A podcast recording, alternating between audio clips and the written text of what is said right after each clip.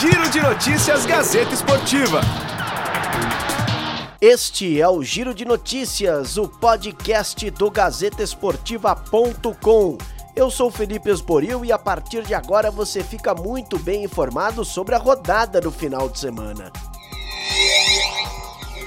A 15ª rodada do Campeonato Brasileiro começou no sábado com a vitória do Internacional no Castelão diante do Fortaleza. A equipe do Corinthians bateu em casa em Itaquera o Botafogo e se aproxima do G4. Está três pontos atrás do Palmeiras, que é o terceiro colocado. Grande reação do Timão ótimo, na opinião de Fábio Carilli. Mano, a gente tem que pensar sempre alto né? Mas cada dia um dia, cada treino um treino, cada jogo um jogo. Agora a gente nós temos que nos voltar para a Sul-Americana e somando pontos, né? Somando pontos, continuar nesse bloco de cima aí. É, em relação ao líder na última rodada contra o Inter, a gente ganhou um ponto. O Santos perdeu, a gente empatou. Vamos esperar essa rodada para ver se a gente consegue aos poucos.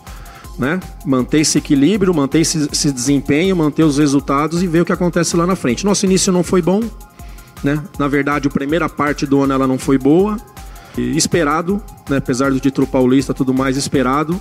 Consegui trabalhar naquele período lá e, graças a Deus, muito satisfeito com o resultado tem aparecido.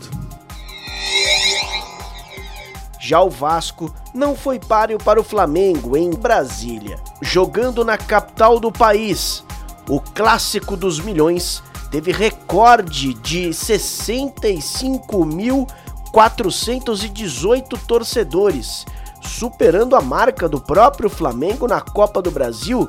Este é o maior público do ano. Bom para o time de Jorge Jesus, que venceu por 4 a 1 o clássico e anda confiante com os jogadores no ataque. Nós temos uma, uma ideia de jogo ofensiva, não é?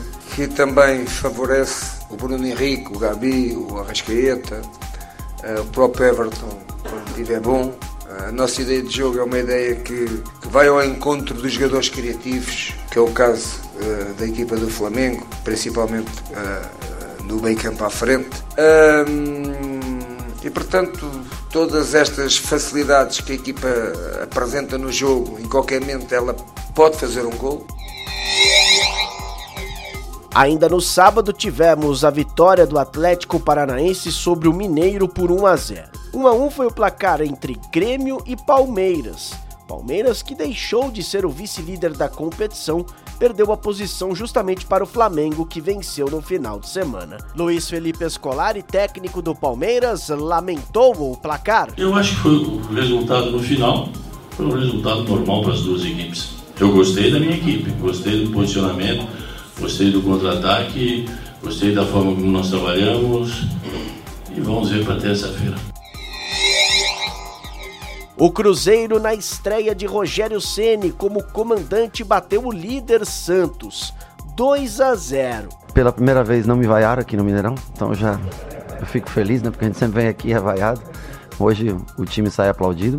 E eu acho que foi uma, uma atuação assim que ah, os grandes protagonistas foram os jogadores, né? A gente vem tenta achar um caminho, mostrar um caminho ou mo mudar alguma alternativa de jogo. A entrega deles foi fundamental. Eles não fizeram o possível.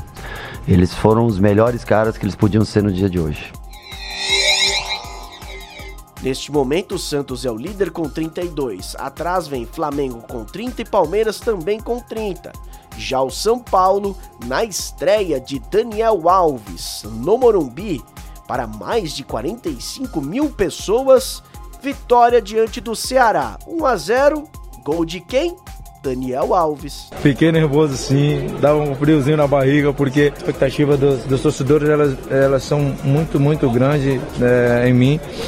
E eu, eu vou procurar devolvê-los é, em forma disso, em forma de trabalho, em forma de tentar ajudar, em forma de fazer o que eu sempre fiz.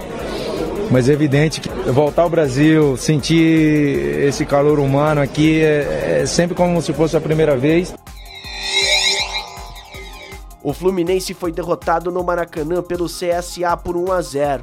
1 a 1 foi o placar entre Bahia e Goiás, e a Chapecoense derrotou o Havaí por 1 a 0. Neste momento, Gabriel o Gabigol dispara na liderança do brasileiro. 11 gols marcados, já que neste final de semana ele fez dois.